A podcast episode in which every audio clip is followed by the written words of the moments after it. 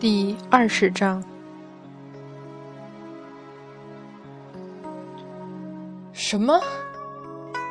广成子气得胡子都在颤抖，指着清华德霄真君大吼道：“你居然在抽签里作弊，让韩华下山去了！”弟子，弟子。清华德霄真君想辩驳几句，但是看见广成子那气得都走形的脸。还是决定老老实实认错比较妥当。弟子知罪，请师尊惩罚。为师平日里怎么叮嘱你的？啊！广成子怒极愤然的一甩袖子，扬起手来，险些一巴掌就赏给了自己这徒弟。但是手举了半天，还是没舍得打下去，只好悻悻地甩开手，狂吼道。为师五百年前跟你说过什么？啊？你把他当做耳旁风是不是？你眼里还有没有我这个师傅？弟子不敢，不敢！我看你敢得很！广成子一袖子掀翻了洞府里的石桌，轰然粉碎的声音吓得青化德霄真君一哆嗦，但是还是老老实实跪在那里没敢动。广成师兄，这是怎么了？太乙真人驾了云，刚刚落到这九仙山桃源洞前，就听见广成子在那里大发雷霆。虽说刚才玉虚宫大殿的事情有些荒唐，但是气也气过了。为何回了自家洞府之后，这位一向涵养不错的昆仑十二仙之首还会这般气急败坏？太乙，你来得好！这些个徒弟成天除了惹是生非之外，还有什么能耐？太乙真人瞄了眼跪在地上，连头都不敢抬青化德霄真君，只好先劝说道：“师兄且息怒，究竟为了何事，这般大动干戈？这蠢货，居然让韩华下山去了！”啊！太乙真人失声惊道：“师兄，此话当真？”你，广成子气得更狠了。此等大事，焉有拿来说笑之理？太乙真人顾不得其他，冷声厉问清华德霄真君：“你怎么这般糊涂？韩华在五百年前成为第四代首座弟子的时候，难道你师父没告诫过你，永远不准韩华出昆仑仙境一步？”有。既然有，你怎么不记得？我。清华德霄真君忍不住反问。弟子当初便问师尊这是为何，师尊又不肯说。这几百年，凡是弟子提起这件事，师尊一概斥喝弟子不得追问。此次弟子虽说是气恼那猴子无理冲撞，但不用法宝却又不是那猴子对手，气恼归来，这才想起韩华，动了让他下山之念。可这也是韩华自己之意。师尊，韩华心里所想的，你们不知。我是他的师傅，我岂会不明了？他是第四代首座弟子，平日中的赞扬之多，连带我也受益。有值得这样骄傲的徒弟，我为他着想，又有何不对？师尊有难言之隐，为何不说出来？为何要韩华永生永世不出昆仑仙境一步？你！太乙真人一把拉住气得要动手教训弟子的广成子。沉声问：“青花，那你倒是说说，韩华心里究竟在想什么？”这刚刚还理直气壮、死不松口的青化德肖真君难堪的垂眼，小声道：“太乙师叔，这都是弟子等人私下所想，与众位师叔没有关系。”偷瞄一眼，气得脸色铁青的广成子。清华德霄真君决定还是老老实实说了，顺便也吐吐几千年纠结在心里的苦水。自本教第三代弟子开始，就有了首座弟子之争，尤其是封神之前，师傅和各位师叔门下弟子众多，几乎有八百多人。弟子等人恰恰都是争强好胜的性子，几乎是十年一换的首座弟子之位，谁心里也不服谁。直到三千多年前，金化德霄真君说着，忍不住苦笑一下，神色黯然。玉鼎师叔收了弟子，起初谁也没有在意。杨戬师弟也从不参与十年一次的首座弟子之争，谁也没想到那一天。清化德霄真君的话让广成子和太乙真人都皱眉，清晰地回忆起三千年前的那一天。昆仑山被耀眼的光华所笼罩，剧烈的震颤永无休止的，和漫天烟云一样。遮天蔽日，灵兽们惊慌失措地哀嚎着，齐聚玉虚宫的阐教弟子茫然而惊慌，连昆仑十二仙也悄然色变，只有元始天尊皱了眉，一遍遍念诵法咒，护佑着整座昆仑山。昏天暗地了整整三天三夜，终于停息。太乙真人到现在都能清晰地忆起两个人影，慢慢的。走进玉虚宫，因为他吃惊的是，那个一向冷漠而没有过多感情的玉鼎师兄在微笑。鲜血从他的肩膀上、手臂上不断的往下流，染红了玉虚宫的台阶。他依然在微笑，握住斩仙剑的手苍白有力。他用冷厉的眼神制止想来搀扶他的人，径自走到元始天尊面前。用冷淡平静的声音说：“师尊在上，弟子玉鼎所收之徒已经出师。”你，元始天尊气得眼都红了，咆哮道：“你想毁了我的昆仑山是不是？”弟子不敢，就是冷淡的说着话，一眼神示意他身后的杨戬过来。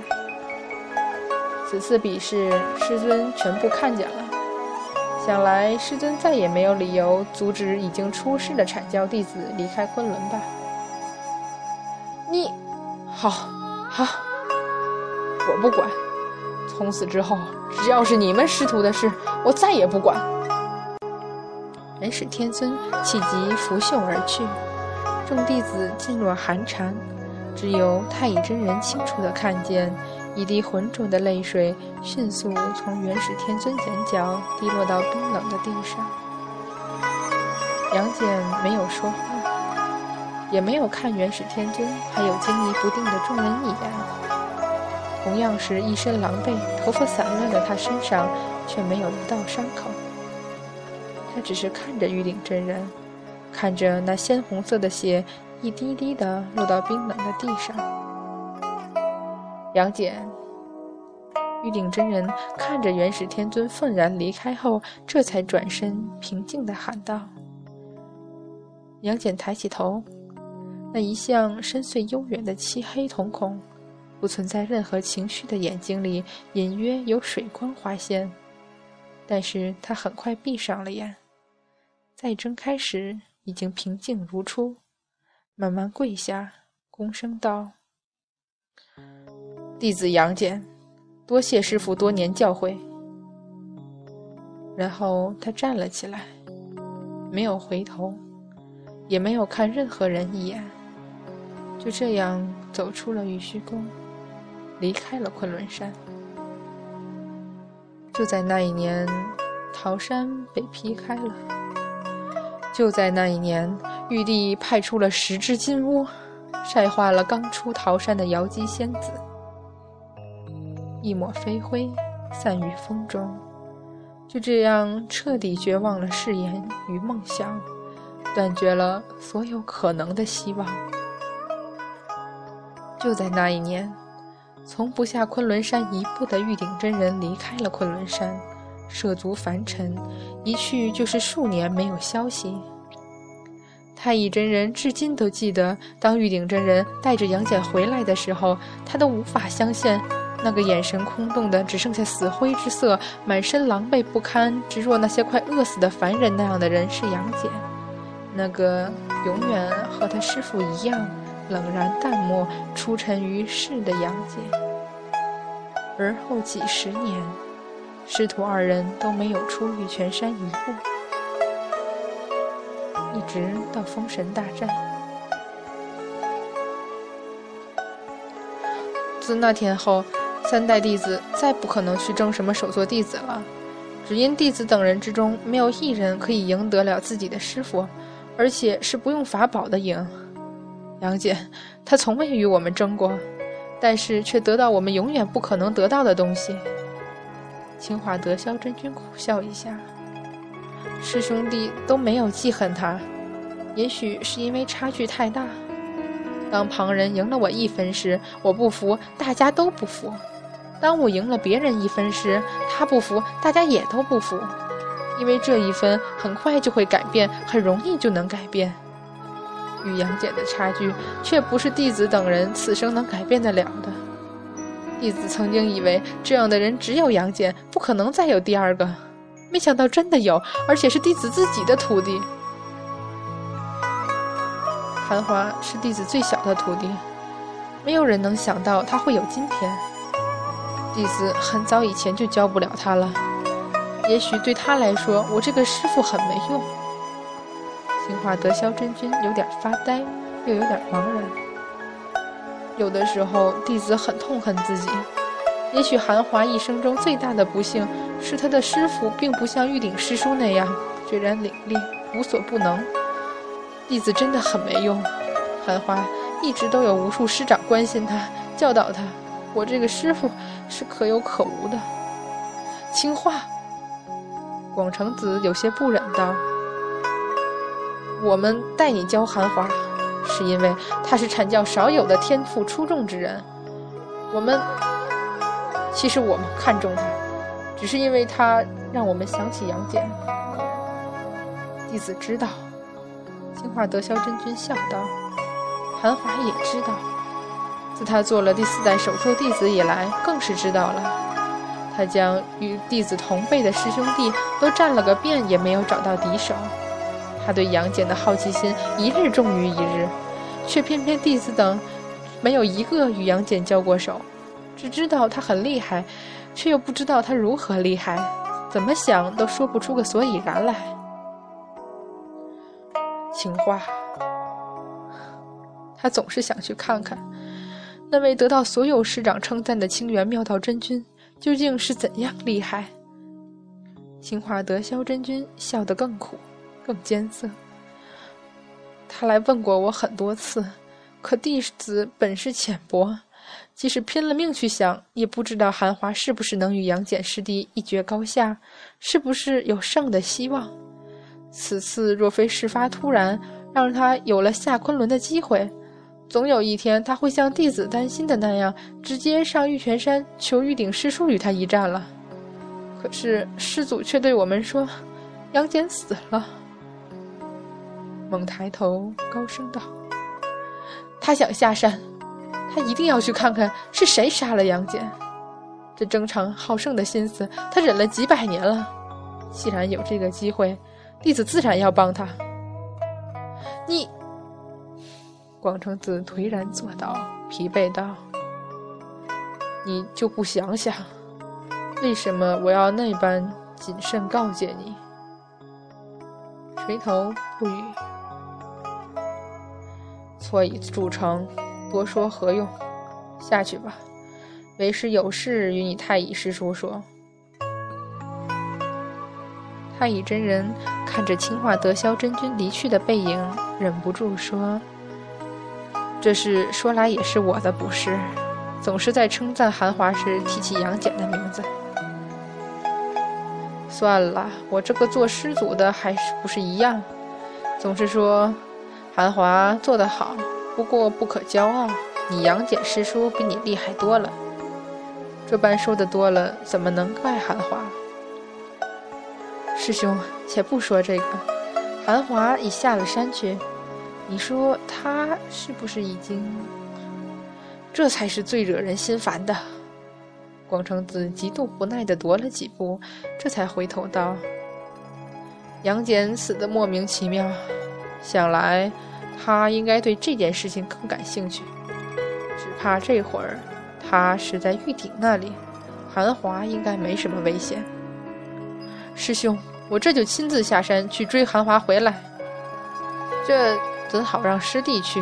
灵是我，师兄，如今昆仑山中还需师兄主持大局，我这番本是要去找哪吒问个清楚的。杨戬死得太离奇了，更奇怪的是，玉鼎师弟到现在还没有露面，这当中一定有什么问题。也罢，你这就下山吧，赶紧先把韩华带回来。是。太乙真人正准备驾云离开，忽然又想起一事：师兄，师尊他为何不拦着韩华下山？别和我说他真的在闭关。广成寺苦笑：“你既已猜出来，又何必问？你，你真的到现在还没有和师尊说他的事儿？有什么好说的？